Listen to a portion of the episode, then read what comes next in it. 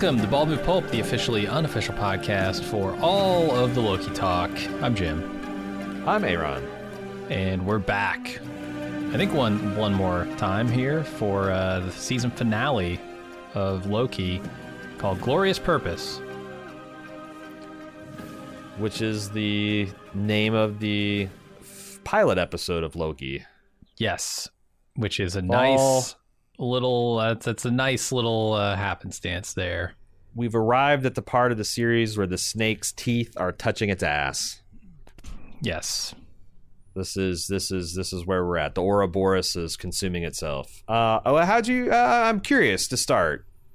Since you were left cold by last episode, I don't know if my explanation of hero logic uh, got, got you any prepar- more prepared for this episode. But uh, I, I gotta say, I was.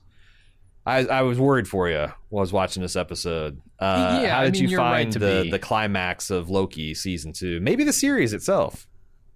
yeah. In all likelihood, it feels like a very series very finale kind of like I, I like I, and then, like I don't think they're done with Loki, but I feel like Loki Yeah. is at a nice stash point for him to be retrieved at some point in the multiversal war. Sure where this things version look of Loki grim, is here forever. You forever. can have the Norse god of time come off his throne and and and and whip some ass. Perhaps. Uh, so so here's the thing. I'm super torn on this episode because I think what they're going for, they fucking nailed it. It's it's like the perfect resolution to the thing that they were obviously trying to do the past couple of seasons. For my sci-fi nerd brain, this is very dissatisfying because Yeah. none of it had a logical conclusion at all. It turns out, oh, he's just a god and he can do whatever he wants. Um, emotionally i think like the the the stuff really resonates it's about a character who has extreme power he's always used it for evil um and he is now set to a point where he has to choose between two bad things um and he has to make a sacrifice he has to lose again but this time he's losing in a context that he feels good about and i think the way they orchestrated all that coming together was pretty stellar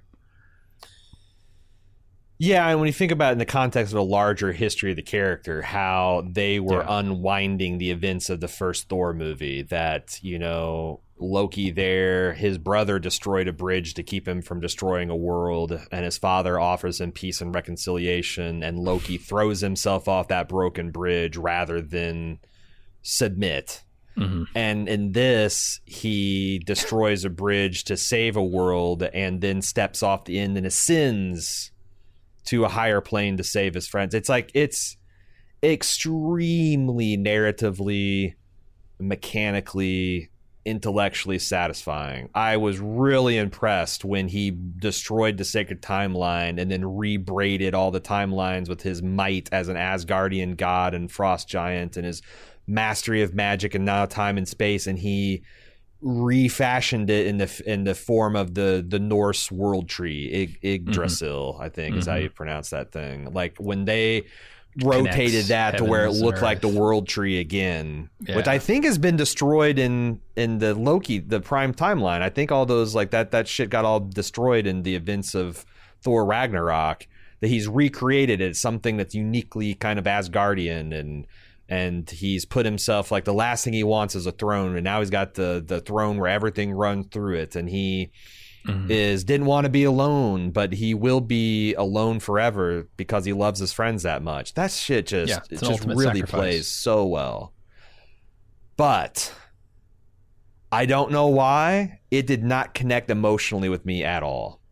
Like I, I I wish I knew where he was going with the world tree because like for 5 minutes from the second that he got done with the last conversation with like he who remains to where he came back and was like he's doing something Yeah. and I was just like sitting there like what the fuck is he doing what the fuck is he doing and like I'm like what like cuz this is almost I like okay clearly I'm not like Jim I will go along with some sci-fi fantasy bullshit you know, with the comic book rules and all that. But I'm like, when he's walking up this invisible staircase wearing these Gucci slippers, I'm like, what the fuck is happening? Like, we have law, like, this is like some really.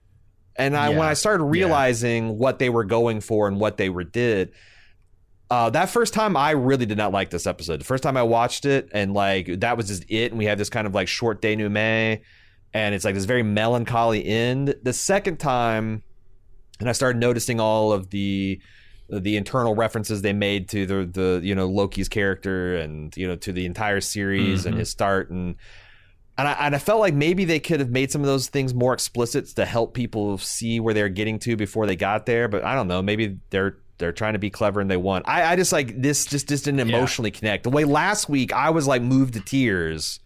I, I felt like I should have been there with like Loki, you know, You looking at The problem is you don't know what's happening. Like you, do, you don't know where You're it's headed, right. right? I- you, you need. You're. It didn't. Here's the thing. It's very emotional. It's extremely emotional. extremely and intellectually, emotional. looking back on it, I understand that all the emotional pieces are there and connect really well. But my heart was not feeling it in the scenes. I'm with you. It's it's because I don't know what his ultimate goal is here. That he is sacrificing himself in this moment. I don't feel the anguish that I should feel. Yeah. Because I, I'm just trying to figure and like again, it works better for me in the second time, but it's just like one of those things where sure, it's like because you already know. But I when can't relate to what it's like to sit on a time throne and Sure. watch all of the threads Yeah. of time weave and I find my friends out of the the infinite cosmos and just watch them from time to time with tears in my eyes. Like I like like to be a living eternal martyr. Like this is like almost biblical. This is like Mm-hmm. Christ continually offering his body as a sacrifice before God's throne. This is Warhammer, the Emperor of Man sacrificing himself for all of eternity to to keep from the demons from eating the galaxy. This is like so archetypal and young that I just like I Mhm. I again I greatly admired what they did intellectually and with the character and thematically and universally. I think that's super cool. But it felt like, you know, I, I prefer last week's end where and maybe I just don't want this to be for Loki. I don't want Loki to be in this end. And then the other thing is like if I'm being super honest, one Loki. Yeah. I'm being super honest, I kind of wanted Loki and Sylvie to get together because I'm a big shipper and I just wanted to see they're cute and I wanted to see the, but like I, Uh-huh. I, I think that that is way off this show's radar. I don't think they were ever trying to go in that direction. And there's a little bit of disappointment there, but since I felt like the emotional climax of the show happened last week. And the other thing is, full disclosure, I saw one of the biggest heart movies I've seen in my whole fucking life. Uh, the Holdovers with Paul Giamatti last night Yeah, this man. big this this this almost perfect Christmas film that completely connected to me on every level.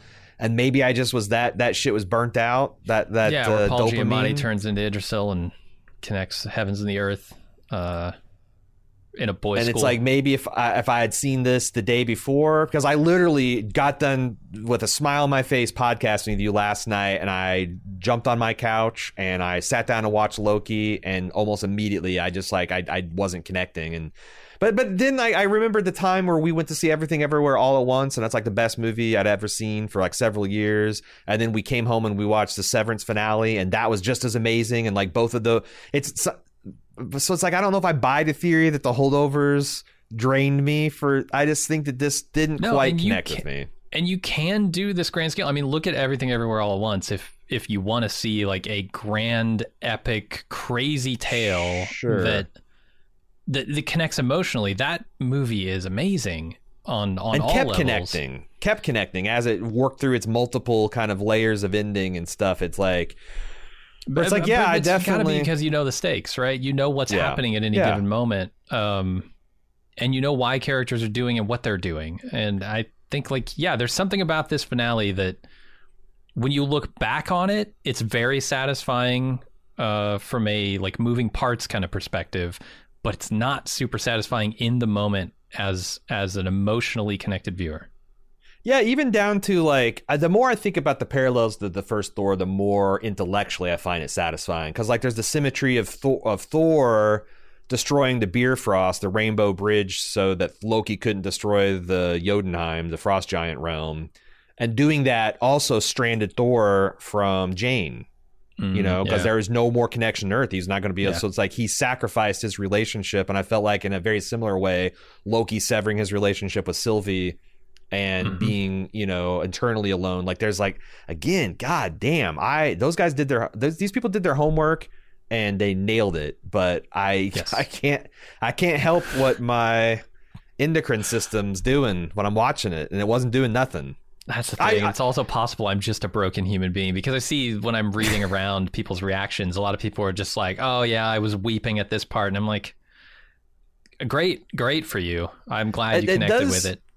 It does feel like so. I guess there's a plot line, a classic Loki plot line, where he becomes the guy. He ceases becoming the god of mischief and becomes the god of God of stories, which I was yeah. not familiar with. And I felt like everyone that used the like, oh, he finally became the god of stories, did emotionally connect with it because they. Oh, and- they but I don't where know. going.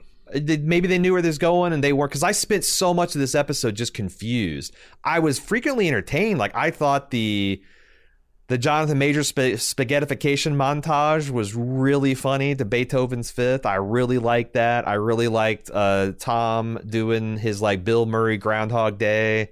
dude centuries later right like i that just that, That- caption alone delighted me i'm like yes this is what a god's experience would be what is a few centuries to me But when we got to like Jonathan Major's freezing time and starting to have these architect types, and I'm like, I yeah, I was just lost and confused. And then by the time I realized where they were going, like I yeah, like there was like 20 was minutes over, this episode right? where I was just like, what? And yeah, it felt like it was over so fast. by the time the So emotion fast. kicks in i'm like oh that's what's happening and we're on to the denouement. I'm like oh.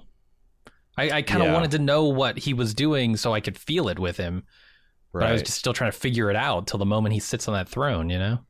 Yeah, and like I don't know, maybe this is what uh, if you if you don't catch the third step of the Martin reveal, like yeah maybe It's i'm like an- dummy out here yeah, I, I could just be just super dumb, uh, and uh, I feel like I let a lot of people down because I was, you know, the one the people saying, "Yeah, I get it, I get it," and explaining it and all that kind of. But like, yeah, this episode, I find I it also it's like it, right. It's not like I wasn't getting it. I was seeing Yeah, all yeah. the pieces coming together. I'm looking at it and going, "Yes, this is expertly crafted."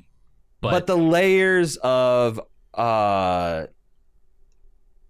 just just just all the stuff you had to go through to get there in terms of like you know the techno babble and the make but like again like everyone has their breaking point and i felt like a lot of that was like yeah when he's just grabbing strands and making them green and i'm just like what because Yeah, like how is this a to sit in it? yeah, like, and then like, I think there's a lot of on second watch. I'm like, you just have to understand that this is a, Lo- a Loki that's burnt oceans of time to hone, and like he's got emergent properties of his godhood now that we didn't even know at the end of last episode he could do. Mhm. Like we went beyond, like he's like arguably beyond Kang or Yeah. on Kang's level of, and like I felt like that stuff happened really fast, but also when I think back, I was like, well, he spent centuries learning. He already had like an intuitive understanding of the world, and now he's got like a practical nuts and bolts, like Reed Richards level, Mhm. Doctor Doom level, under uh, you know Iron Man level of understanding of these. So it's like, and he's had centuries to perfect it, and like God knows millennia to like try and have, like, and he's just ascended. Like, it, it makes perfect sense. It just. I, I don't I don't I don't know what that what it's like to do that and I, I didn't know what it's like to be that person like it's almost And- like I feel like he should be a lot more Doctor Manhattan at the end Mm, yeah, like just completely Uh, detached from all of this. like like he has become a cosmic constant in the universe he has become time Mhm. um but like I said I I, could be you know if this God of stories maybe this there's a, that makes a lot more sense if I understood that that storyline Yeah, um, I, I just wish I was given more time to sit in it once I realized what happened. You know, just just be there with Mhm. Loki, feeling his emotion. But really, it was like, okay, he's climbing these stairs, he's touching these things. What is the, these uh, timelines? What is he doing with these? yeah Is he gonna? Is he trying to find the one that's the you know, sacred timeline and revive just that one for Mhm. them? thinking without all the the same temporal things loom, yeah Is it, what is he doing? And by the time he sits on that throne and gathers them up in a bunch and becomes, you know, a de- deific temporal loom himself, I'm like, okay, I get it. And then we're on to the next part, and I'm like, that's a big moment for this character. It's huge, and I didn't feel like we were given time to really be with that moment. Whereas, like I, I look back to the holdovers, and there is a speech at the end that Paul Giamatti gives, and it lasts for a minute and a mm. half. And mm. at the very beginning of that, I know exactly where that speech is going, and I feel like I'm right there with him through the whole speech. Right? I wasn't with Loki on this Yeah. staircase climb. I was outside of it trying Well, the to other thing is, it like, out. none of his friends knew what he was doing either. Like they No, had Sylvie saying did. he's giving the us a chance, but like how the fuck did you know that? Maybe I guess she she's using her Asgardian juice too to kind of like intuit it, but like yeah, it's like I, I felt like everyone was left out of the the resolution there except for Loki, and you just kind of again I admire it. I really do. I admire it. it and and I will On say that this watch, is yeah, I bet it's amazing. I I didn't get a chance to watch the, it twice. the problem this with this second watch is there's a fatal flaw this episode that makes subsequent watches uh, have a, a problem. I don't know. Maybe it's just me again, but like I, and I will say that like I think this is clear in a way, far head and shoulders above anything else Disney Plus has been able to do. Like this is the Oh, best yeah. Marvel series they've ever done, bar none. This is Without their. Andor. Except for like I think Andor's flaw, if it had one, was it started off a little slow. Um, whereas Loki, it's like its flaws, like it kept on expanding the technobabble and to where it's, it's it seemed like its its mission was to find everyone's like comic book breaking point, and the only ones that Sure. survive to the end are the ones the the strong Stan Lee's strongest soldiers. yeah, who the God of can- stories, folks. Yeah, yeah. Who's who who've won all the no prizes and they they they have a full they're like Loki sitting on the throne of Marvel continuity and holding it all together through them because I I That's thought I was I'm that guy. those people. I'm not that guy.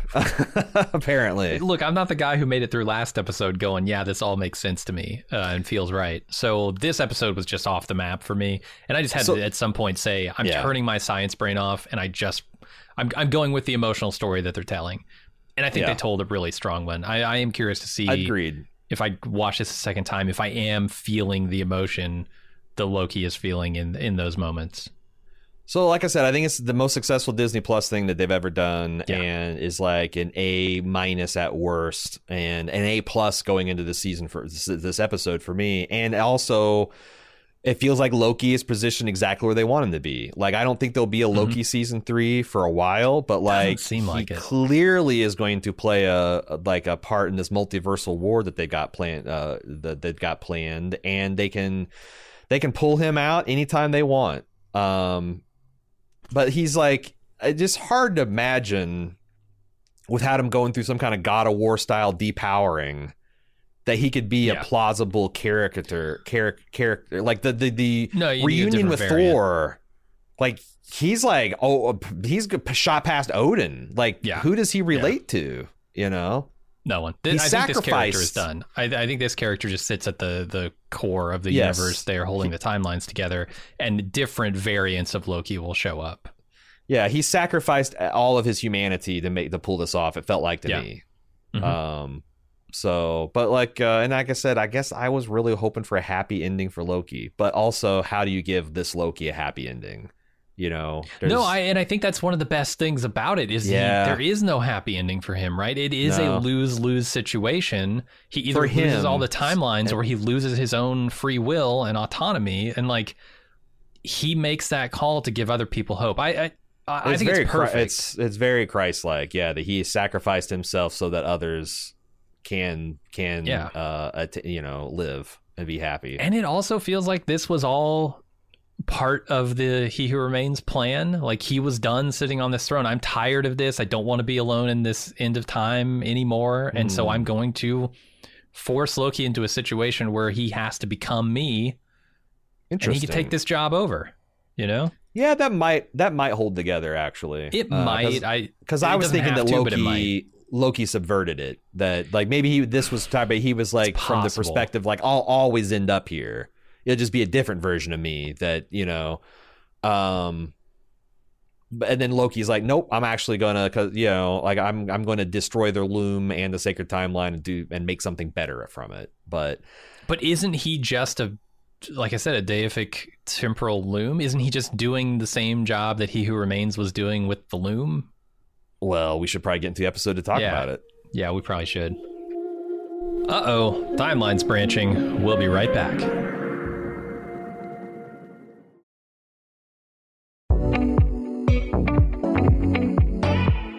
Here's what's new in premium content for our club members. No lunch this week, as I'll be traveling on vacation, but get ready for next week when we have the rare, elusive, dare I say, premium lunch with Talitha and Aaron. And while you're waiting for the return of the king, don't forget May is the time to switch your Patreon tiers to make sure you maintain your full benefits by June. Stop by support.baldmove.com to check your Patreon levels to see the new benefits and decide which one is right for you. And finally, tickets are now on sale for Badass Fest 6. Come meet us live and in person, watch a mystery badass film with us, and then hear us record the podcast right there in front of you in a theater packed with Bald Move fans. Get your details and your tickets at baldmove.com slash live. If you want more Bald Move in your life, head over to support.baldmove.com right now to find out how you can get tons of bonus audio and video content plus ad-free feeds.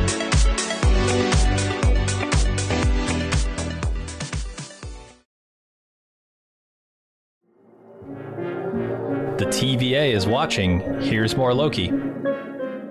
Or just fuck the outline and just keep doing the meta discussion. But We yeah, could. I mean, that's what people we're at really like want to 30 hear, minutes right? here. Yeah. Uh, I, I will say this intro uh, surprised me. It didn't feel like it was themed, but I don't know how you would theme it uh, according to this episode because all the others felt very theme heavy. Well, they re the the Marvel logo played backwards. That was the theming. No, the but the music it was just like seemed like a Oh, pretty generic hip hop yeah, yeah. Was- style yeah, track. Yeah. I don't know, but what are you gonna do for a musical theme? Um, and it didn't make any more sense by the end. I was looking for it. Uh, so we start off with Loki at the moment before Timely goes out to stop the loom from overloading, and he asks OB what they could have done differently. Apparently, they just took too long. The radiation got too high. So that seems like a problem Loki's equipped to solve. He tries over and over and over again to get Timely out of the loom, but they're not fast enough.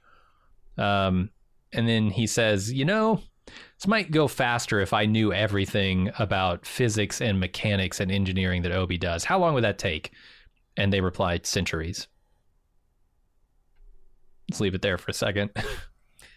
Yeah, this is this is essentially George uh, Loki comes into the set like George Lucas and just says faster, more intense. That's what this whole sequence is. Yep. Like you just Yep. it, it's kind of funny the way he is just uh uh, who's going to do it? You, you, you are the one that volunteers. And just puts his hands on his shoulder and steers him through all this. And Mhm. like I said, the spaghetti montage with him just again, again, and like you know Victor Timely getting spaghettified. I thought that was really funny.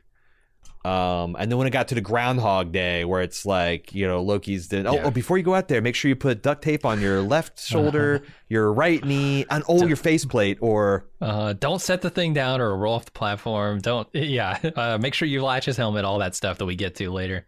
Yeah, and then, like then this is as all in as Loki's ever been on anything. Yeah. Like, he's going to take literally centuries to learn something he probably considers boring mortal bullshit.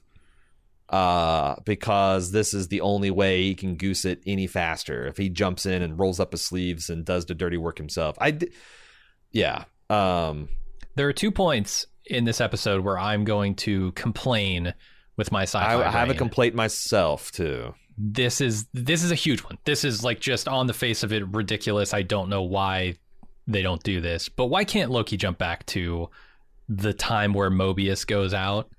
Stop stop time there, right? Like at the end of this, he could jump back to when Mobius goes out. He could go get Victor Timely. He could send Victor Timely out instead with his multiplier. He could shoot into the loom. Everything's fine. None of this is a problem. You don't have to outpace the radiation. You just need him putting the multiplier in. that's my exact same problem.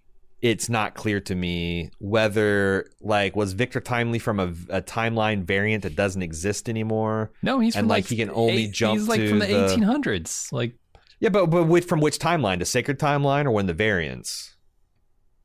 So it's like there might I be think, a time he's on the sacred. I'm dude. I'm with you. I'm just. Uh, this is my only way to be like, well, maybe I didn't follow what they're doing, but like, but it doesn't yeah, it's matter. not- They have the time doors. They can go to any branch. They can go to any time in any branch and pick up anybody they want. I mean, that's the whole point of the time doors. Yeah. Yeah, no, I, I, I, I, I was trying to play devil's advocate, but honestly, I don't. That that was a problem I had too. It's like, well, now that he's, especially when you get to the end of the episode, and he's such a master of time. Yeah, and, and that's the thing. I thought, okay, maybe I can excuse this by the the ti the temporal pattern that they mentioned last episode, right? Maybe he can Mm-hmm. only go to this one point in time, but then later in the episode, you see him going to various times. So hmm go back to the source of this problem, which was when Mobius tried to expand it, it didn't work. Yeah, I agree. That's a huge I- problem with this episode with my sci-fi brain. Yes, I, I I, agree. I don't off. know what I don't know what the answer is because I, I will say that like even with the the hero can do anything as long as he's good. It does help if those powers and manifestations he has is a natural outcrop of what they already can do. It's just like you know hmm it could be like adjacent or you know the same kind just different intensities but it's weird if like the go fast guy can shoot lightning bolts from his fingertips you know Right. it's you want ideally to be like, oh, I didn't think about him using the power that way. yeah like moving so fast your molecules can vibrate through some like or Sure. like if the the guy who can project cold can secretly also reduce heat because like I've seen Iceman save a burning building because like oh if I just it's all really about pumping heat it's not about ice and I can pump the heat out of this location and it's like oh yeah that's fucking cool That makes sense. Yeah. it's a new wrinkle of your of your re- toolkit but like some of the stuff that they were happening there it's like not only did it feel like it was completely novel uses of the power but also New the mastery that he had gotten in the previous thing should have let him come up with a better solution yes. to the at the, the problem at hand but it's And like this is always a problem with time travel stories. Like, especially marvel when they go so they get fucking tricky. And they get really loosey goosey in Marvel, and, Yeah. and like you know they they did the thing in Endgame where it's just like the Hulk looks at you and says don't don't don't, don't think too hard about this, and it's like it's tough when the the entire text and subtext is about the thing they're trying to like don't think too hard about. I'm like, well, Yeah. sorry, I'm doing it. and they're they're going for two very big swings here. One is that emotional swing of how are they going to connect everything back character wise to th- this heightened emotion that you want to feel at the end of this, and they're swinging for the fences on time travel stuff this season, and those are both individually hard enough to pull off. Together, mm-hmm. phew, I, yeah, it's tough. There's also something So- I like that they're they're sh- foreshadowing like you know Loki losing his humanity to save his friends because like as he's desperately trying to save his friends, he's losing connection with them. Oh, like yeah. all the easy chemistry thing. It's like he's got this like very forced artificial version of it where it's like he's not like you know when owen wilson's like oh someone's coming for your job OB this like bid for camaraderie. Like loki does doesn't ignore it like dr manhattan would but he does like like ha ha ha yeah he like completes everyone's jokes and yeah, like come on back on task guys. And it's like i felt that He's on second rewatch. tools. yeah on, on second rewatch i found that like very sad Yeah, that you know he's trying so desperately to save his friends and these are his last moments he's spending centuries with these people but he's not enjoying it and it's like made the sacrifice that much more acute Th- this is like when they tell Mobius, uh, when he tells Mobius, like, we can bring you back to this time. It'll be like you never left, right? That's Ah, what's going on in his mind. Once Yeah. I, once I solve this problem, we can get back to being the friends that we have been. But for now, I need them to just be tools that I use to solve the problem. yeah And then, yeah, he'll have spent all that time, and by the end of it, he's not going back to his friends. So, yeah uh, we're going to go centuries later now. Uh, he's learned everything he needs to know to get the loom fixed, and he sends Timely back out. And Timely struggles down the gangway and eventually launches the multiplier. It looks like it's going to work. It stabilizes the timelines. Unfortunately, the loom starts overloading again. Uh, hypothetically, according to them, because there are an infinite number of branches and it's scaling infinitely, meaning they could never have stopped it from overloading. This is another problem I have. So most yeah, of my thank problems you are okay we're, we're, we're back we're back we're back synced because i think i got the same problem you've got what is it Well, okay, it's probably twofold here. A, I think someone who has a intimate understanding of mechanics and engineering and especially physics, if this is actually a problem, should have understood that it was a problem before and, and realized that they couldn't actually fix this loom if that was always the case. yeah right You're not a master of physics unless you understand the nature of infinity. I'm sorry. Uh, yeah and and B, the loom worked at some point. Did it not? The TVA Yeah, pruned. There is a way to contain this quote unquote infinite scaling You just have to problem because they were You- doing it. Well, it's the infinite scaling is you prune so you don't have infinite. You never let the branches grow into infinity. You, you keep them finite. But that's Well, then you go back to that killing. system. Like it was Well, working. that kills trillions. That kills trillions of people. Sure, but if Loki's goal is to maintain something, maintain that sacred timeline at least, if that's not better than nothing, then you go back to that system. But Sylvie wouldn't go along with it, so he would lose one of his friends. Because Syl- Sylvie sees but at the end, he's okay. At the end, he's he comes to Sylvie and he's like, "Well, what's better?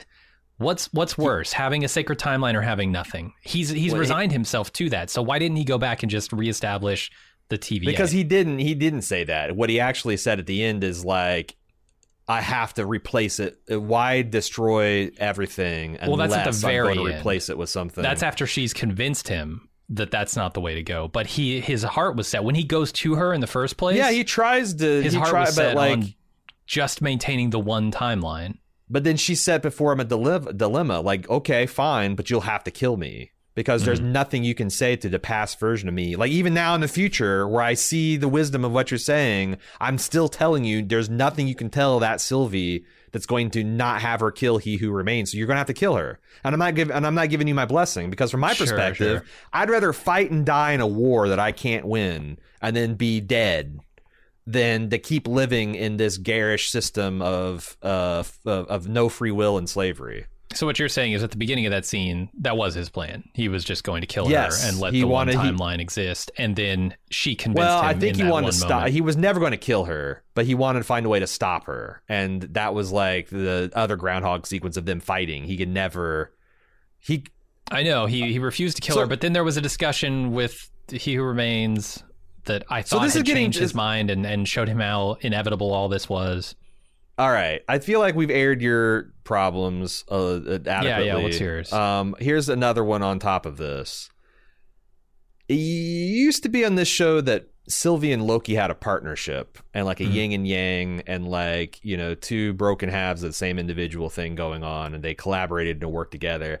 I didn't like Town the stretch where it just became the Loki show. Like Sylvie just wasn't as good as Loki. Sylvie wasn't able to keep up with Loki. Sylvie wasn't able to understand the things Loki did, and she didn't have the mastery that he did. And it's like it wasn't clear to me why they couldn't make this more of a partnership.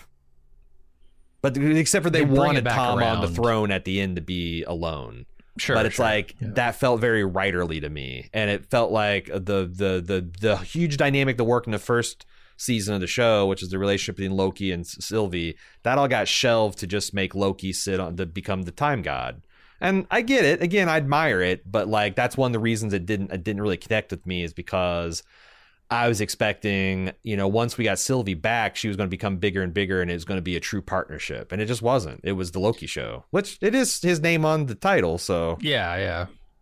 And and I, she does give him the final piece of the puzzle that tells him what he needs to do. So there's like a little bit of a one Loki helping another Loki there. But I, I Yeah. feel you. It's she felt very minor in the overall plot this season. Yeah. But I also like the idea that like Loki couldn't stop her without killing her. But that's the other thing is um Mhm. that also just I don't know I did I didn't I didn't I don't know if I like the idea of like Sylvie fundamentally being weaker than Loki because like that's like the thing is like well I could kill you at any time and I could stop you. Could you? How? You know? Well, he's a time god now, so he could just freeze time. yeah, and kill he's just like way But, more powerful than her. and that's what I'm Before that, yeah, I don't know. Yeah. But th- yeah. But he, what he can't do is he can't change her mind. He can't take her Yeah. free will out. And that's what he's going to need to, you know, either kill her or take her free will. And he's not willing to do either of those things. Nope. Which turns out is probably good because he preserves free will for everybody else. I don't know. I will say that on multiple rewatches, this entire portion of the episode becomes very tedious because it's Sure. like watching Groundhog Day multiple times in a row, which I've done. Uh, it's it's it's like yeah, Uh-huh. you're just you're already retreading through scenes that we've already seen, and you're doing them faster and more intense. But the fact that like all of the first like 20 minutes of this episode, the first third of this episode, is a literal waste of time hmm hmm watching that with that knowledge is a little rough. You know, like maybe if you sat this on a shelf and watched it a year from now, you wouldn't realize that. But like watching it and 24 hours later, watching it again, and be like, okay, what I was like, oh my god, these first 20 minutes is just uh is just uh something I want to fast forward through. That's not yeah, good. and even the the the small. I, I think the jokes in this are much smaller, uh, much more like, huh, kind of jokes as opposed to laugh out loud jokes in previous episodes. I agree. Even those jokes are tied to the fact that he's speed running this whole yes, fix, and and on second watch, I can imagine that being very yeah, like everybody like, what's Whatever. Loki doing? This Loki's acting weird, and Whereas before, like it was entertaining just watching OB, and I could go back and watch him a dozen times, and it'd probably be hilarious every time. And there was a couple things like I really like. I thought uh, I really got a kick out of Victor Timely exclaiming "pumpkins" when he won. I thought was fucking hilarious. And then I really thought that uh, Tom did good work where, you know, Loki like closed his eyes, like with tears in his eyes, like finally, like that that line landed because I was like, Mhm. okay, yes, yes, he's spent perhaps thousands of years of his immortal life Yeah, doing this extremely frustrating detail un Loki thing. Uh because he loves his friends that much. yeah, that th- those moments definitely connected. Have this whole Mhm. sequence really made me feel. I, I don't know because what is a few centuries to a god? It's nothing. It's like a blink for me, right? Mhm. It's less than a blink. If if you have an infinite life, then it is infinitesimal a few centuries in your Yeah. life. So like what does it matter to him? Why why does a few centuries matter? But I felt it as a human being watching this going, "Wow, he spent centuries doing this over and over and over and learning everything he needed to know." That was a huge undertaking, and I felt his frustration and I felt his joy when it finally went into the the loom yeah. and then his Yeah. devastation when it turns out oh that actually didn't work at all Yeah, totally while while screwed. There Loki was, still relatably human, I was connecting with him. Yeah. yeah there was nothing we could do all along um and you would also think that OB being a master of physics would understand the infinite nature of this problem but eh whatever turn my turn my science brain off let's just go with Yeah. the emo brain and let's do the rest They're of this going real episode. fast, man. They're building models. True They're they're they're just so you know they they they they, wanted to make that loom bigger and they did, but they never thought they can't make it infinitely big. yeah but couldn't you just make it eh yeah all right That's the, so but Loki, that's the problem is, and then the loom is specifically designed not to do that thing. Yes. like it's Mhm. designed to, and that's We'll like find I out thought later. Victor. Yeah, yeah, yeah. Yeah, for sure. Uh, Loki goes back to the moment at the end of time before Sylvie kills He Who Remains and tells her to stop because it all ends if she kills him. But she won't stop, so they fight a whole bunch. And she succeeds in killing He Remains over and over and over again. And Loki's like, Why aren't you fighting back? What? Did you want to say something? I just said I really like this. This is I what I call the "See You Soon" montage, where I thought that was pretty increasingly creepy and effective. Jonathan Majors and "See You Soon" every time he died.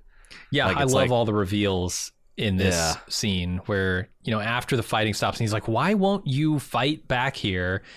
Um, he pauses Sylvie, he pauses time on her and then disappears her so that they could talk alone. And he tells he talks frankly about the time slipping with Loki, revealing that it was all part of his plan all along.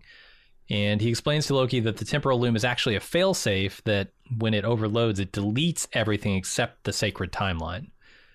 And Loki decides, I need to break the loom, and thereby, I guess, allowing the war that destroys all the timelines, and hoping that he can do something to to stop that. I guess. I think that tracks that he is going to keep a watch on the timeline to make sure like injustice is not high for some some reason. Uh, and he- then the TVA's new purpose is constantly looking after and neutralizing Kang variants. Yeah, I love that. I love that thing at the end where now they're Yeah. not pruning timelines. They're just making sure that he who remains doesn't get out of hand and go start a multiversal war.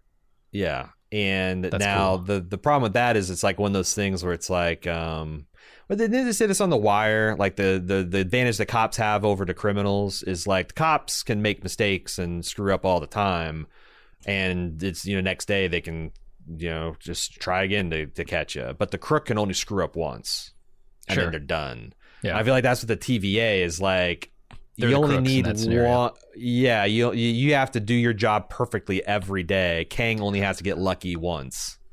Here's the thing about that too. They still have the same damn scaling problem. Like now it's just a manpower thing instead of a temporal loom thing, right? Like you cannot There are an infinite number of timelines spinning off at an infinite Yeah, rate. no, How do you have the manpower to infinitely prune all or infinitely watch all of the Victor Timeleys, all the He Remains? Th- They're definitely going with the layman's understanding of infinity, where it's like Infinity's infinity. God t- damn it! If you have if you have two finite numbers and you keep multiplying them, eventually you'll get infinity. And and if you divide infinity in half, then you broke it into two manageable. That's not how infinity works. two halves of infinity are just two infinities. I'm It's sorry just to infin- tell you. Yeah, yeah, and you can't like have a finite numbers that you add up to get infinity. But I feel like Marvel's like, as long as we keep nipping it in the bud, they won't become infinity. But that's I love the idea, ridiculous. but I had turned my my infinity brain off to to Yeah. swallow it. Yeah, yeah, but that's yeah, it's another one. It's like where it's like, okay, woof, this is. This is uh, uh th- this is just not what these words mean. But again, I don't know why I rolled with it last week and I didn't roll it. Well, it's week. because they they use that as a concept to say we can't fix this problem, and then they roll that back and use the same term to describe something that's exactly the same, but they can't. Because like so, it. either Loki is purging timelines through the world tree, sure, or somehow the TVA with finite resources is managing an infinite problem. maybe it's both. I don't know. He's attacking it at one end, they're attacking it at the other. He's just, but he just purges the bad timelines. Sure. Yeah, those people are all bad. Everybody in that timeline was rotten. Let's get rid of that one. I mean, in an infinite universe, There there's probably there's probably a timeline where just everyone's a shitter. Every Nope. like any objective an outside observer would be like, those. yeah, yeah. There's an infinite number of shitter things that Uh-huh. have to be purged. No, it's it's it's literally immoral to allow them to continue. You know? Yeah, yeah. And I guess like all of that is band-aided over by just saying, well, Loki's a god, right? He's outside of time. He has god like he he doesn't even have god like powers. He is a god. So Yeah. yeah, I don't know, man. I I just stopped thinking about it in that respect at some point. Um, but yeah, the I I, I was curious about he who remains plan. This is where I really started thinking about it. Okay, when he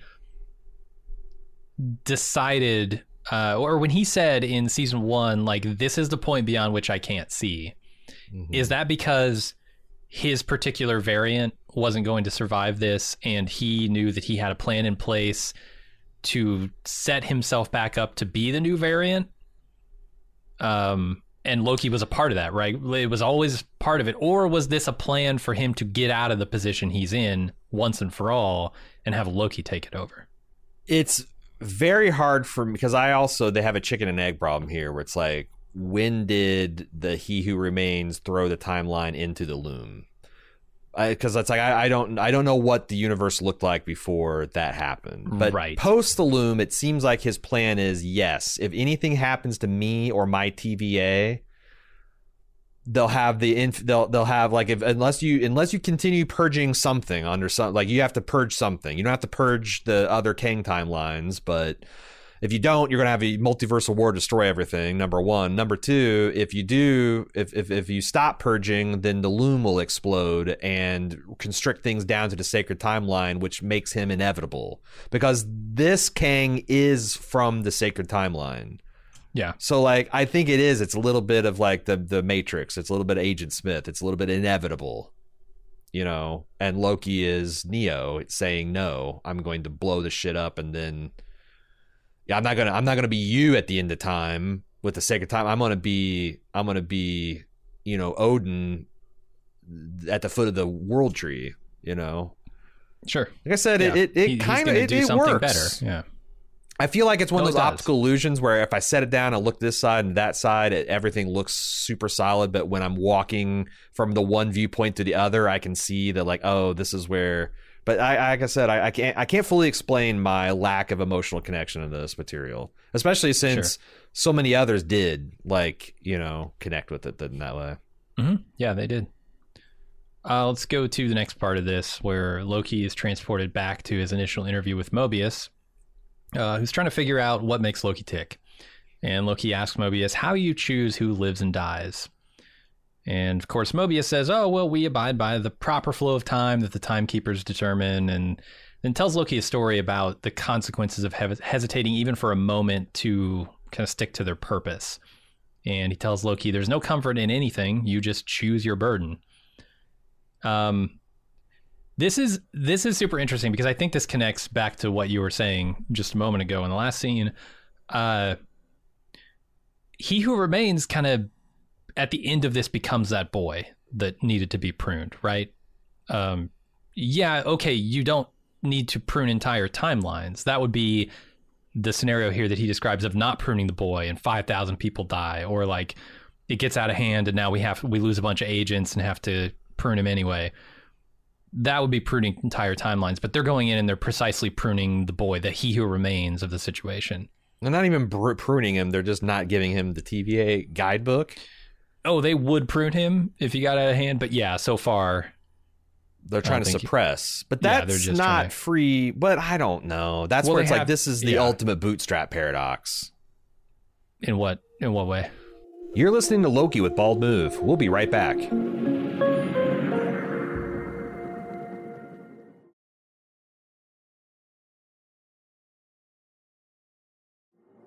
Woo!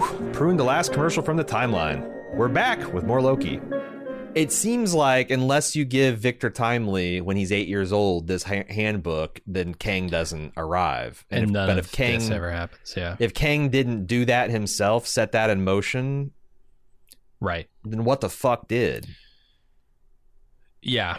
I mean, this is something they've been playing with all season, right? Like Victor Timely inspiring OB, who inspired Victor Timely. Yeah, it's all Like this would have worked a lot better if they had implied that no one had the knowledge of Loki's sacrifice. If he literally started a new timeline where like this Loki never existed because he's outside of time Mhm. and Kang never existed because he never got like like we fundamentally went back and we broke the paradox. But it's like it's weird that they're like aware of Loki and aware of Kang who should have never existed because Loki remade the universe.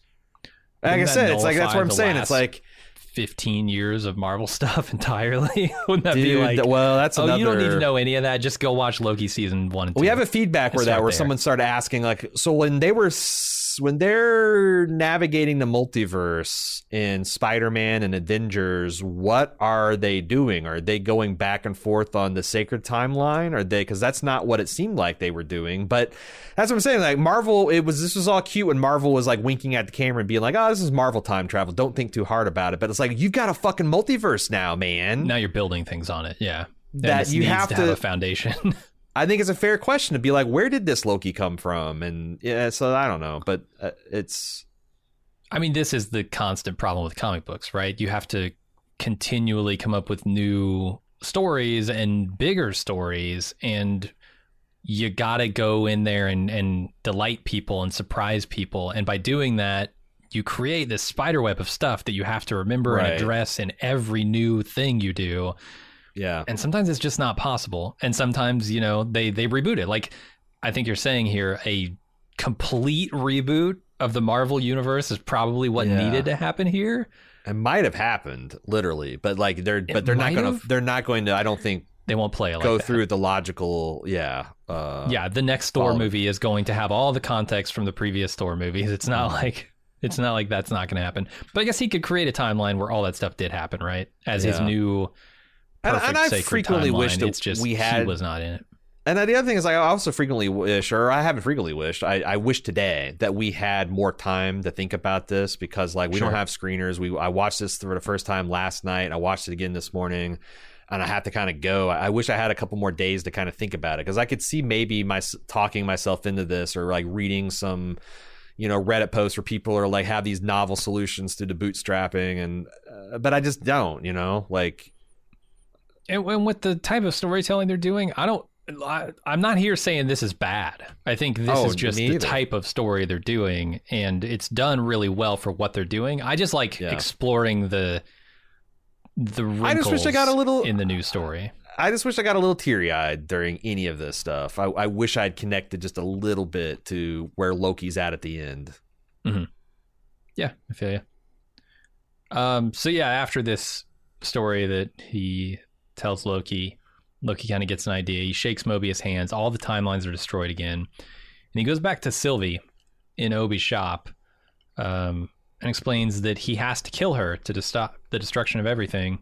And she says, "You know what? Sometimes it's okay to destroy something." And then he kind of finishes her sentence here, as long as they're as long as you can replace it with something better, I guess. I don't know that that's her sentiment, but it's kind of the thing that he's adding to her sentiment his. because I- he's 'cause I- still unwilling to go along with the idea she has. Because here's the other thing: is like I just can't get. I I'm maybe I'm not hard enough, but I'm not the guy who is going to fight to the death on a hopeless cause. If I'm convinced the cause is is, is hopeless, then I'm going to try to stop fighting and try to continue living to get to the next time you can fight. Like Mm, yeah. Sylvie's whole thesis that well we can't get our way now, so everything has to die, and that's better. Death is. It's like I mean, we have a phrase for this. It's live to fight another day. Yeah, and and sometimes you gotta like uh, I I don't know, and I know that there's like you know you you could probably press me, and that that that philosophy wouldn't hold up on every situation, but it's just like I just thought it was interesting that she's like, have you taken a straw poll for all the multiverse to see if everybody else is like on board with like we should die instead of having free will? Well, she's a damaged Loki. I mean, like, she talks about it in this scene how she grew up in a- apocalypses. like right. her yeah. life has been hell. I can understand why she wouldn't want to continue living it.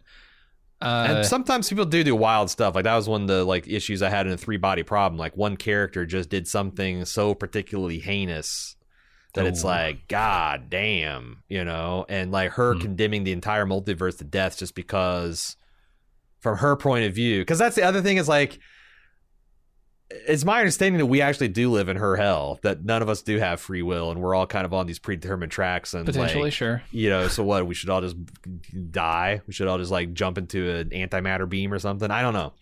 Uh, I just like, yeah, I, I kind of like.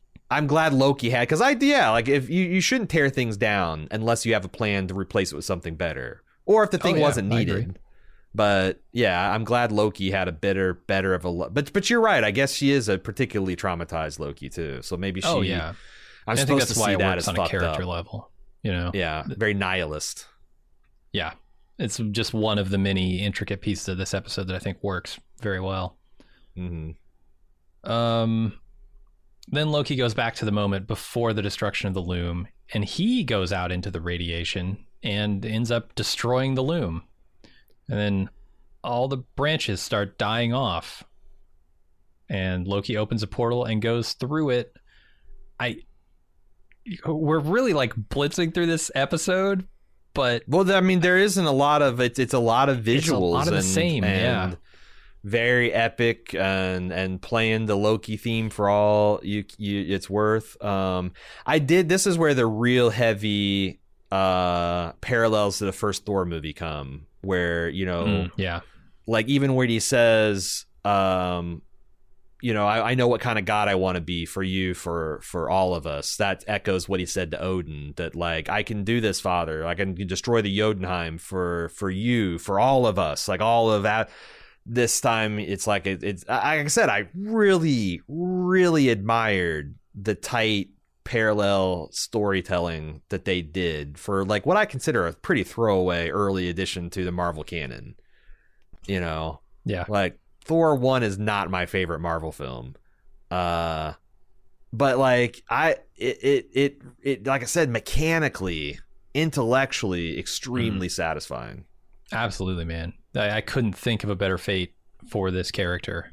and even like I, I also thinking like, well, this is what I wanted to do three episodes ago. He's an Asgardian god, just wait out in there in that radiation and manipulate time and Right. space, and he fucking did it. Like, and it was like, yeah. he, and and I don't think he could have done it three episodes ago. No. But Now he's able to control time. I think he gets hit with that time stuff and it start not knowing how to control it, he would just bleed away like everybody else. Yeah, yeah. But yeah, now he's got he's leveled up. Uh and, and I think like a lot of the stuff we've talked about in terms of structurally what they're doing, thematically what they're doing come to fruition here because you get a shot of one of the fundamental uh piece things about the universe, right? The the the nature of the universe itself represented in this Yggdrasil uh time tree thing where he's gathered up all the branches and he's created himself he's turned himself into a deific uh, temporal loom We've been talking about that, you know, how they represent those fundamental pieces of the universe. Mm. Here you get to see it. Yeah, and it's beautiful. Like the when they, but that's the thing is like I didn't I didn't know what I was doing until they literally rotated the tree into frame and it, it had roots and but but it was Sure. gorgeous. It was Oh, yeah. Extremely beautiful. But it's like I'm trying to think if there's any other instance like where I've gone that far before I didn't I did I had no idea what the hero was doing. It's like imagine if like Neo's chasing a phone call in the Matrix and you had no idea what he's trying to do because they'd never they'd never introduced the idea of you getting out of the Matrix through a phone call before. And Mhm. you're like, what the fuck is happening? And then he's got shot and he says no and all. I, felt like that, where it's like instead of me being like, oh, of course this is what he's doing and I got it. I, but I don't know how do you how do you tease like him making Yggdrasil out of the loom? I, I don't know, and it's like that's one of the things. Like I hate to say that it's it's done bad if I couldn't think of a way to do it better, but I just felt like like I said I, that that first time I was just like really like frowny face, lost what the fuck was happening. And then when I'm like, oh, the world tree, oh, that uh, that that's the reaction. I think they're more like, oh my god, of course, the world tree, and I don't know. Yeah, my only real complaint is they don't give you time after you register what he's doing here to really they've- live with it. You're just Yeah, they- out of it again. They turn the lights on the theater until you get the fuck out. Pick up your milk dud Right, box and get out of here. Yeah, it's Because really once I realized what was happening, I was like, this is fucking powerful. This is a huge moment Yeah. for not just this character, but the entire universe. And I I really appreciated it, but we were on to the denouement after that. We were on to the after. And even the real, like when you get the picture of Tom, like looking at all Tom and time, Tom in space, time and space, and he's yeah. got like. Even then, it's like, what is he thinking in that moment? Because he's no longer what I would consider a human being or has any kind of humanity, and he's like satisfied and happy, but sad, and it's one of those things where, but but like honestly, it's, uh some kind of an umami flavor that only a chrono god can can can know and feel, and I just I, yeah, I think I think the wrong. Yeah, I, I think the. So uh, hmm, it- it's tough. I think they're in a tough spot here because I want that last scene, that last shot of him sitting there with Yeah. the tear coming down his face, Mhm. to be connected to this part of the episode. I want him to go up there, sit down, and I want the camera to push in on him, and I want to watch that tear uh, well up and come Mm-hmm. down his cheek, all in that one scene, because I'm just figuring out what's happening. But they also want to leave you on a very final note for this character at the end of this episode. And I feel like they lose that if they don't give you one last shot of him. It's kind of the only thing they could go out on with this episode. Yeah, I agree. It's it's that's what feels dissatisfying as we got to a spot where I don't think they could have done it better and it was done really well. I just kind of it left me a little cold and I was so connected to the material up until that point. It was a little jarring for me. But yeah, I mean like I, I guess my timeline is already full of people that I can see completely got this and loved it the way I did last episode. Mm-hmm. Um, but you know, like that's where it's like I, I feel that's why I always feel kinship with Jim. It's like I I know that I got the same breaking points. They're just a couple of couple meters beyond where he breaks. You know, on these different yeah, things. I So, broke in episode five. He broke in episode I six. broke in the middle of this episode. Yeah. hmm Uh, so yeah, let's talk about the after. I guess. Um, And I also I just wish I knew what he was doing. Like, and I, I know it's like he's doing unfathomable God stuff, but I felt like I could explain up through like halfway through. But like when he's just like seeing these times and he's grabbing this one and grabbing that one and charging it with green stuff, and then he's like, then then the staircase appear out of nowhere, and it's like, was this? Is this like a Asgardian socket? Is this like a, a play? And it's it's also like the fact that it was recognizably the end of time mhm. you know, like a primordial end of time. Like it wasn't like an Asgardian. Like this is a vacant post. It's been uh, vacant since Odin uh, the, disappeared. It is this a weird. like I don't know. It just, it just, I don't know. I, I, yeah, I just wish I knew what he was doing. Like when he's grabbing a line and charging it with green magic, what is he doing? And when he gets to the top of the staircase and he just kind of like shakes out the timeline like it's a rug, and it turns like, I, yeah, I just, I don't know what he's doing. yeah. Now is now is not the time for mystery. Now is the time to play with all cards face up. Um, and it's taking him a lot of like I do. They're doing the things I like, where it's like he's yelling and moaning and groaning because it's clearly costing him a, a, a great deal in terms of energy and and effort and all that kind of stuff. But I just, I just, yeah, I don't, I don't know what the hell he's doing.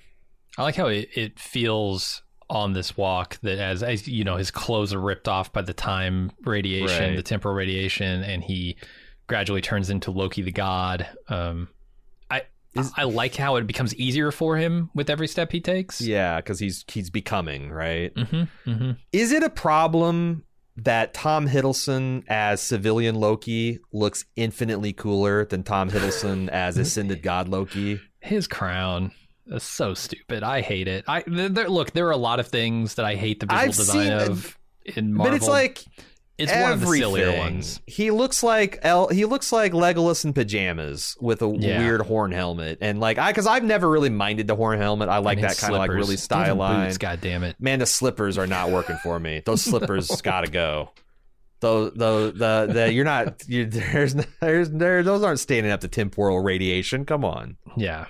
Look, you didn't you- put Hugh Jackman in the spandex. You don't have to put Loki in Yeah. his comic book garb. I was looking for Loki to be a lot, like, I ascended Loki to be, like, awe inspiring. Mhm. And like I said, he looked like he was wearing pajamas, like elf, elfin pajamas. And Maybe everything that ha- is happening around him is so awe-inspiring that Yeah. by contrast, it looks even sillier. But whatever. It, boy, that's a minor complaint. it is. It is. Everything else in this scene is pretty awesome. yeah, again, I cannot say enough about the. It's almost worth surprising me with what the fuck they are doing to actually reveal the world tree because it, it's just let's see your background. It's just it's gorgeous. It's so cool. They just wholesale lifted uh, Stranger Things portal design, didn't they? They just turned it green. I feel like they just took a screenshot of the upside down portal and Yeah. made it green. Yeah, but then again, like what? Yeah, like how? What? What did he do? He ripped a dimension to the end of time from the. Yeah, It could look know. like anything. You don't have to rip off upside down. Come on. You're so creative with what a, a time branch disintegrating looks like. Show me something I haven't seen before for the portal. would any of this stuff be happening if they hadn't rebooted God of War to a Celtic religion seven years ago? Because that's the other thing I wondered Oh, about. you this. think so? It's like, yeah, yeah, definitely. There's definitely those in. I mean, I mean, it's Thor and Loki, right? Sure, it's a sure. common like the the Marvel is you know they've always had the screaming goats and stuff in the lore for a long time. So I, I'm sure they had Yggdrasil there at some point and uh, the Mhm. Bifrost and all that. But but but yeah. Yeah, just when do you roll those out? hmm I don't know. It's appropriately epic though. It sure it's a is. pretty goddamn good way to go out for this series, I gotta say. Uh, yeah, let's talk about the after. We're back at the TVA in the in this. I, I don't know what timeline to call this. It's like it's like the sacred timeline. Everything we know from the sacred timeline has happened here, but I don't think we would call this the sacred timeline. You can't it's because just it's not the. It's Yeah. the sacred timelines, the infinite, the the finite curve of the infinite sacred timeline. So, so we're on the timeline we're on. We're we're seeing Yeah. the timeline they're showing us. All I the don't know what to call timelines, and the TVA is outside of time, so I I, I think the TVA still True. works regardless. True.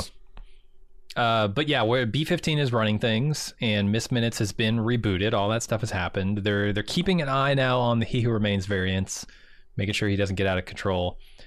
Mobius apparently requested his own variant case file and tells B15 that he's leaving. Now this is this is interesting to me. Isn't that Mobius the one who was pulled from his timeline by Loki and remembers his life before? I don't think so Then which Mobius because is Tom this? jumped, or not Tom Loki jumped previous to him go scattering the multiverse for these variants, then collecting them like the Avengers.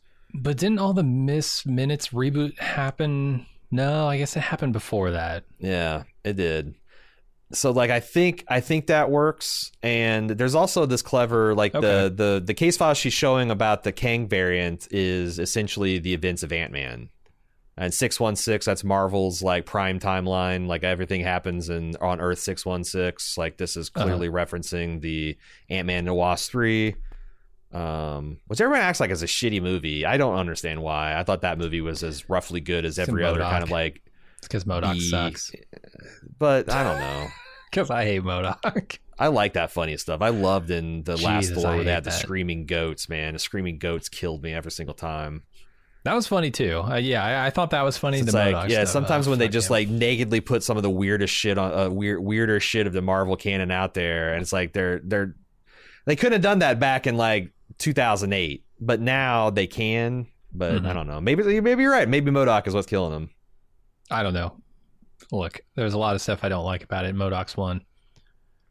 Um, Also, the TVA didn't do shit about this Kang variant. Scott did. So it's like they're taking credit for like, oh yeah, just like may- maybe Owen Wilson's is in the background do, do, tying his shoelaces together or something. I don't know.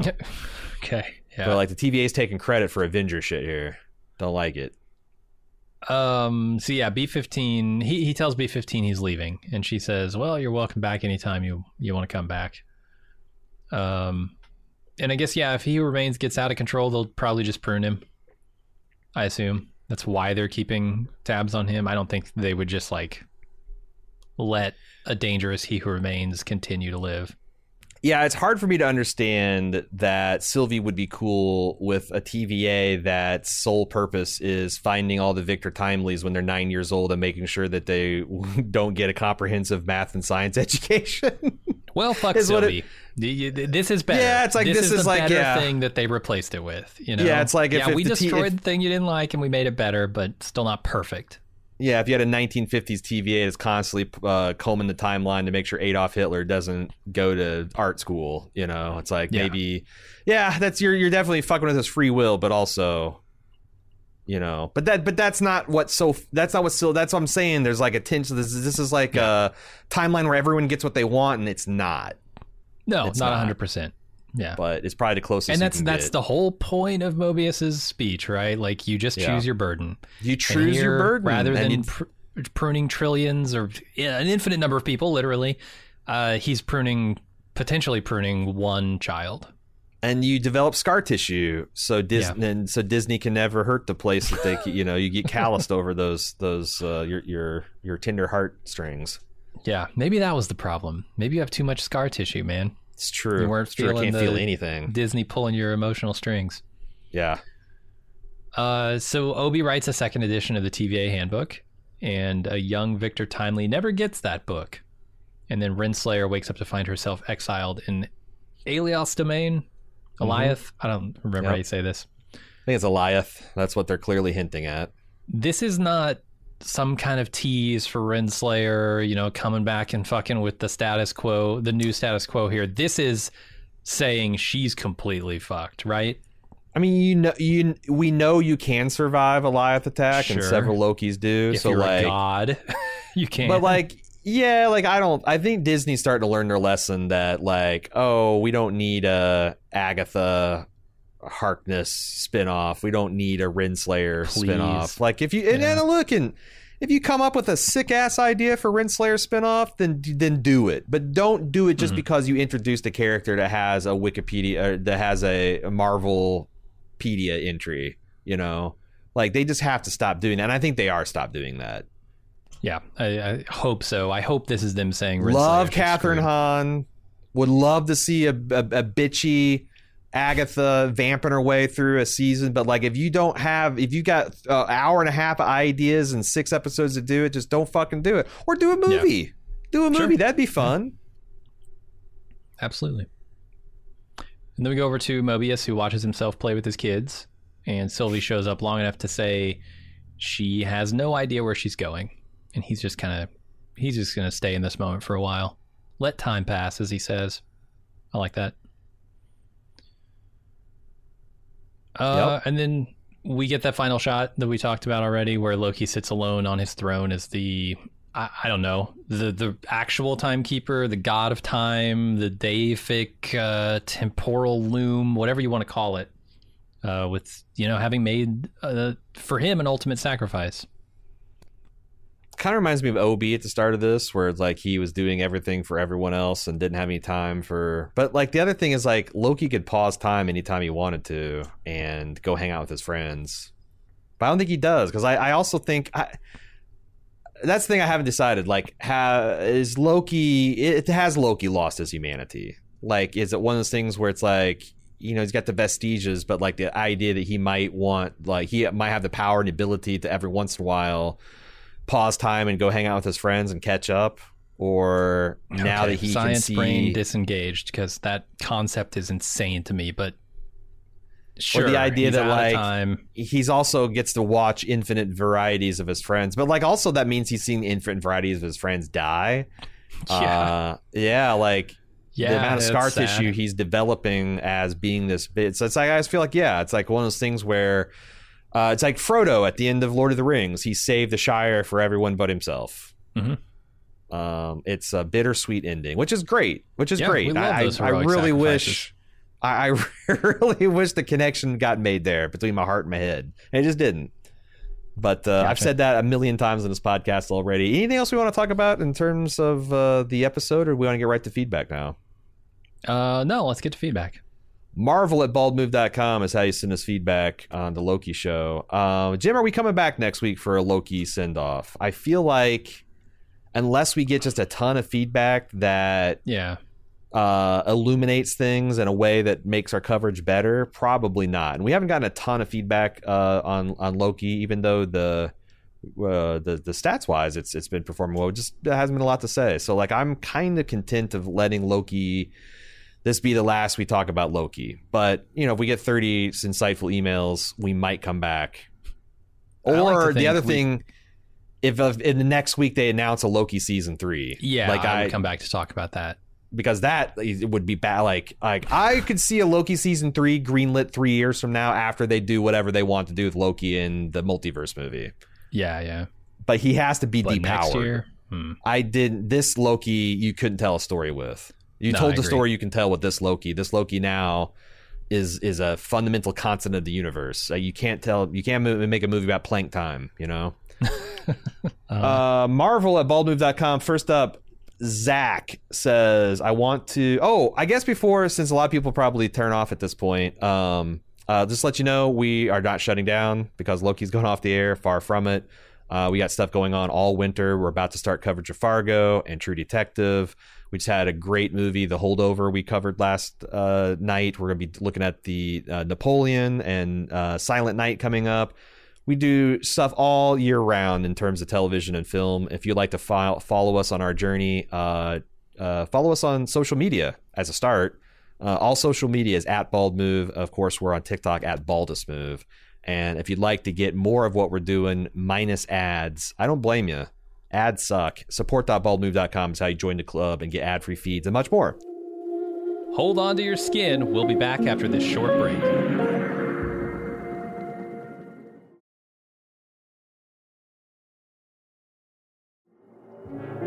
You are they who remain after the commercial break. Welcome back to Loki. All right, first up is Zach. He says, I want to add to the discussion you guys were having about Loki and Sylvie's relationship. When Loki and Sylvie are at the bar and she keeps pressing him for what his real motivation is, he settles on he wanted to save his friends and find out where he belongs.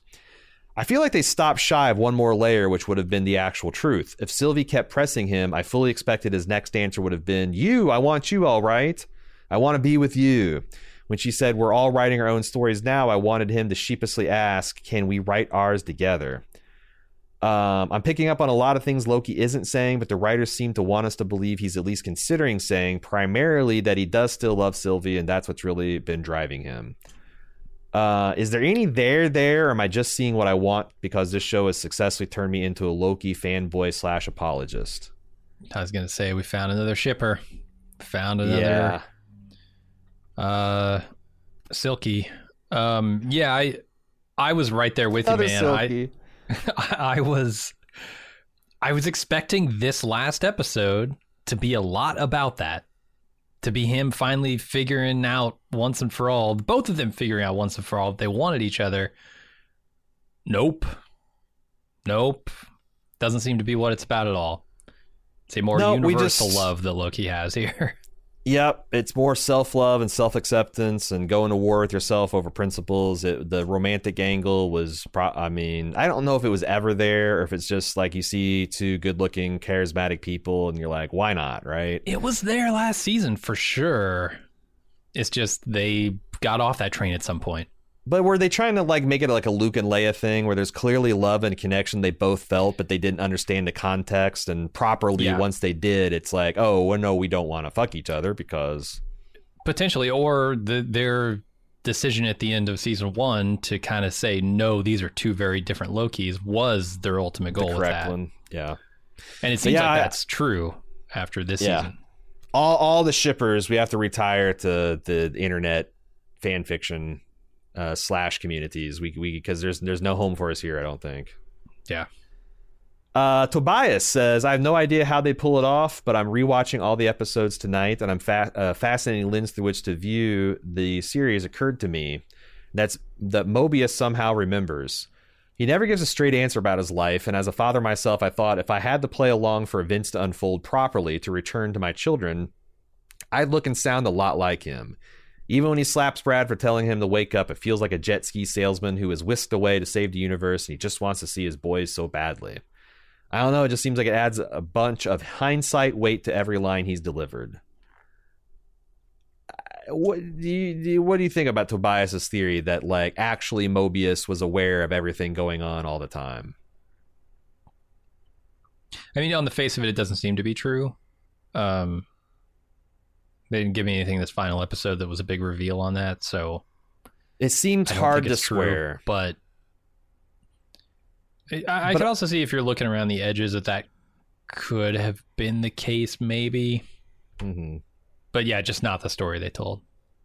It's just hard to square that. Like, if nothing else, the final moments of this, where Mobius is talking to Yeah. B fifteen, and he says, "I just want to see what I've been, you know, sacrificing." Well, if he knew, like, he might be like, "I need to get back to my boys," but like that man doesn't know what the fuck he was doing. I don't think he knew he sold jet skis and had boys. You know. Mhm. And I think like we're you know like Jim almost fell fall of this fallacy that the last time we saw Mobius he had all that foreknowledge, and we didn't track the fact that we are way we've jumped way before the timeline where that happened. So Mhm. that never happens. Loki never goes and goes on a jaunt with his friends across the multiverse to try to get all these variants. That just doesn't happen. Yeah. Uh, Amber from California says, I usually listen to your podcast while driving. Your voices calm me and help keep my road rage to a minimum. I'm glad we can keep the streets of California from running red with more blood than, than, than they do. That's nice. Look out, That's nice. jogger. Oh. to your left. Uh, funny enough, I was listening to the science fiction episode while waiting for my sweet tea in McDonald's drive-through. As soon as you mentioned the Happy Meal Loki toy, I looked over and see this. She attached a picture.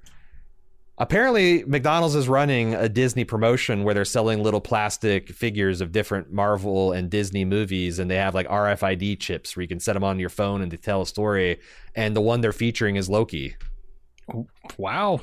Okay. Isn't that no like idea.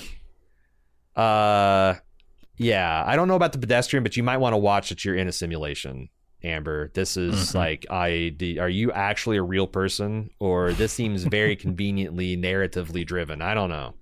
I don't know. Uh she says she can't wait for our severance coverage. Me too. Oh yeah. Oh man. I hope Severance I hope Severance isn't ruined by the time it's taken off because god damn that that show is a number one the bullet the thing I was Mhm. most excited to watch and I can barely remember it now. I have to rewatch the whole thing before it comes back out. Oh yeah. Probably podcast the whole thing too if I'm if I want to try to twist Jim's arm on that. I don't think you'll have to twist it very hard. Perfect. Even better. Lucas from Germany says, I've been wondering for some time what the relationship between the timelines from Loki and the Marvel multiverse of the mainline movies. Are they the same thing? Are all the Loki timelines including in one universe? Or is the entire multiverse included in included in the sacred timeline? More precisely, can the TemPads also open portals between different universes, i.e., from Tom Holland's Spider Man to Tobey Maguire? Or the other way around, could Miss America from Doctor Strange and a Multiverse of Madness travel between timelines? Since there appears to be one sacred timeline but lots of equivalently valid universes, I have a feeling that they are not the same but would be interested in your points of view. Also, I did not watch the latest Ant Man, so maybe it was explained there more clearly. Or maybe we are not supposed to think about this too deeply. I think that's the true answer. I don't think there's any answers in Ant Man Quantumania. And I, yeah, I I was pondering that myself. Like when the Hulk went back to talk to the Ancient One and try to get the Infinity Stone, and she knocked him out of his body. If we stayed on that timeline another hour, would jackbooted thugs from the TVA come and destroy that? Because my understanding is there's one timeline that's constantly trying to branch off. Mhm, And every mhm. time it does, the TVA is there with the pruning shears. yeah, keep it on track. So that's how our Loki got to this series. hmm The Avengers went pruned. back in the sacred timeline, fucked around with it. It caused a variant of Loki to go through a time portal and get, escape the sacred timeline, which was causing a branch. And instead of purging him, they brought him on the inside to help him find the other Loki variant. Yeah. So I I think that gives them the freedom to fuck around with other alternate timelines with the understanding that as soon as the Avengers leave with what they want, the TVA shows up behind them and blows them up, blows it up. I think. Yeah, that makes sense. But I don't know that that actually tracks. And then when you get to the Miles Morales of all of it, I don't I don't know. I don't know. Because And like how how can you have a council of Spider-Men from all the variants of all the different multiverses and the TVA never put a kibosh on that shit? Yeah, it's a damn good question. How can Tobey Maguire Is that taking and- place after this, where Loki is doing, or you know, after whatever that means in this context? Is that taking place after Loki has become the temporal loom So all of the Tom and he's allowing these. No Way Home and all of the to- and, and all of the to- the Maguire, It- all it of that shit is happening in the right? Yggdrasil timeline. I could. They could just say well, like, yeah, all that it happened because of post. all the Spider-Man rapping with Avengers and stuff. I feel like yeah, I feel like it can't yeah. No, I. I because he's got to get the suit from Tony Stark and all this stuff, and it's yeah, I don't. Mm, It's hard to resolve these conundrums. I think, really hard, yeah. but there could be. I mean, there there, there might be a slick solution that they already have at Marvel, or it could be just like Or just all don't of think too these hard are on about it 'cause different it's a- timelines, and, and none of them actually connect because Loki like there's a there's there's a there's a bigger structure that's outside of Kang in a sacred timeline where there's like a multiverse of multiverses and it's only the one multiverse like I but yeah that's right. Then that's just a joke. Like, what, what about the multiverse outside of that multiverse? Right? None of this matters because it's only in the one multiverse. yeah welcome to Star Trek where the warp core breaches don't matter you know it's like it's like it's yeah like you can't come up with a, a single cohesive Star Trek timeline it's not possible Yeah, if yeah. it ever was like past season one of Star Trek the old series it's not now no, like, there no, are- Leonard Nimoy line, the Spock line, just the, destroyed the that. best the best you can ever get is what your fellow nerds accept as like the mainline canon. Mhm. And if you've ever debated those nerds, that's that's a hard thing to, to nail them down on. So, uh, Zeke is up last. He says, "Watch rewatching a show from last season. I gleaned that He Who Remains didn't do anything, but rather in a not unlike Hari Seldon from Foundation psychohistory way."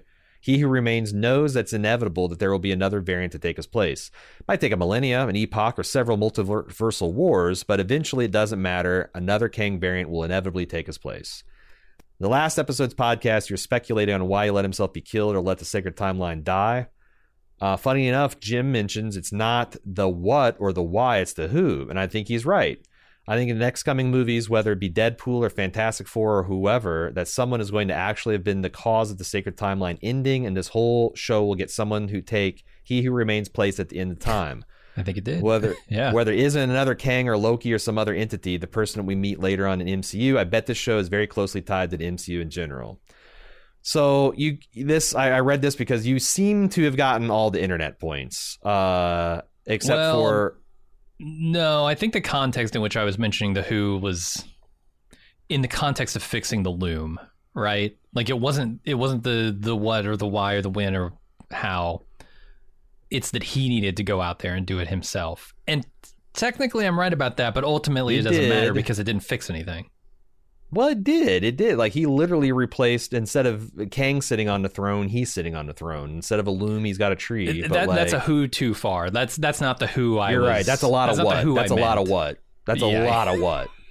well, it's also like, oh, my my who actually did come true. He did go out there and do it, but then there was another who beyond that, which was who is the he who remains, and that yeah, I think that makes sense. Uh, everything you're saying there happened this episode, right? Tim, Loki is now he who remains.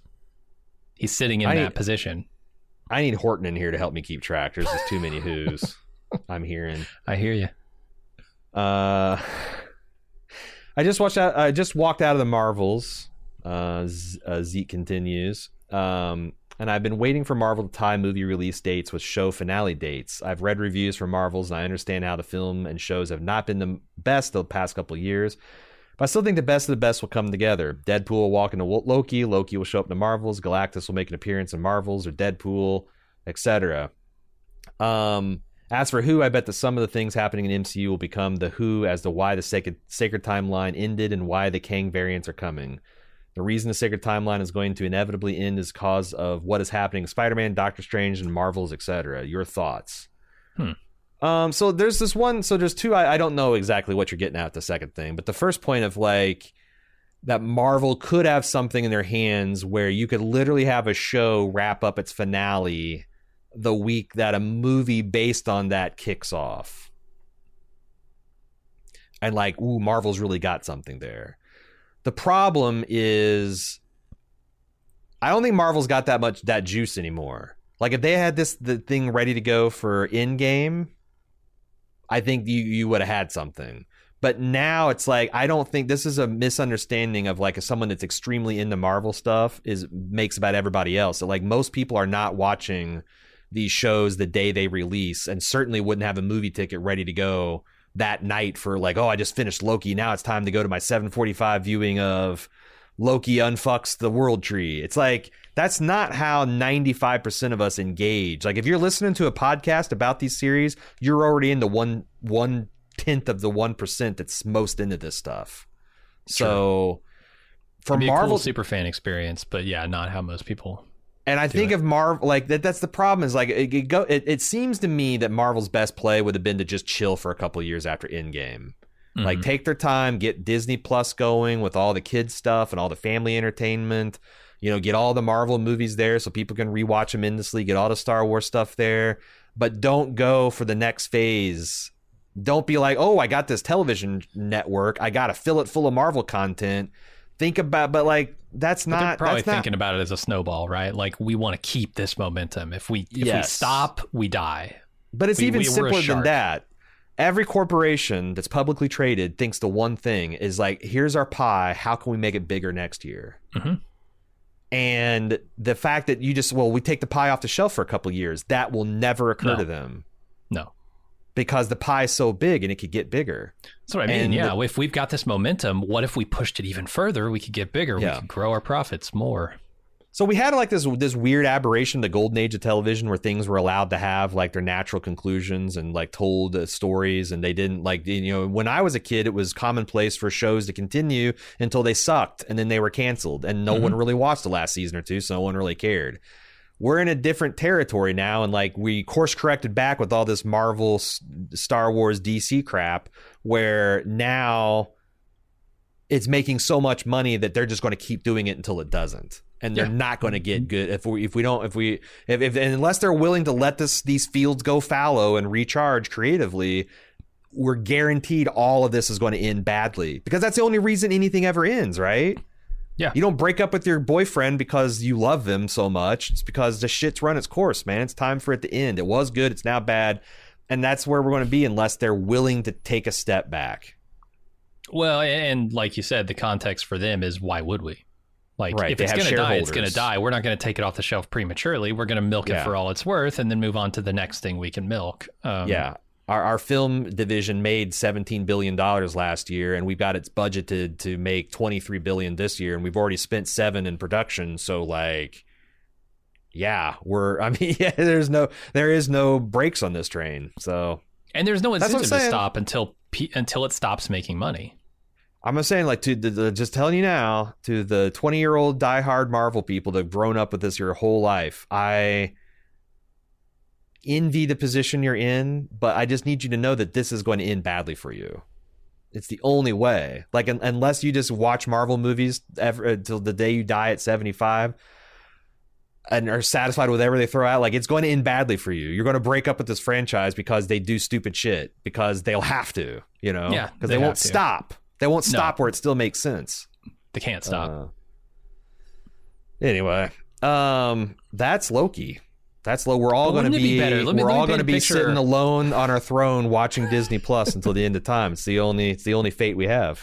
Let me paint a picture where the profits don't stop and the love never ends and they never kill the thing. What if instead of one property or two properties that you tried to milk for everything they're worth, you had 15 different types of properties that you didn't milk as hard? What if you milked each one a 15th of the way you're milking the Marvel stuff?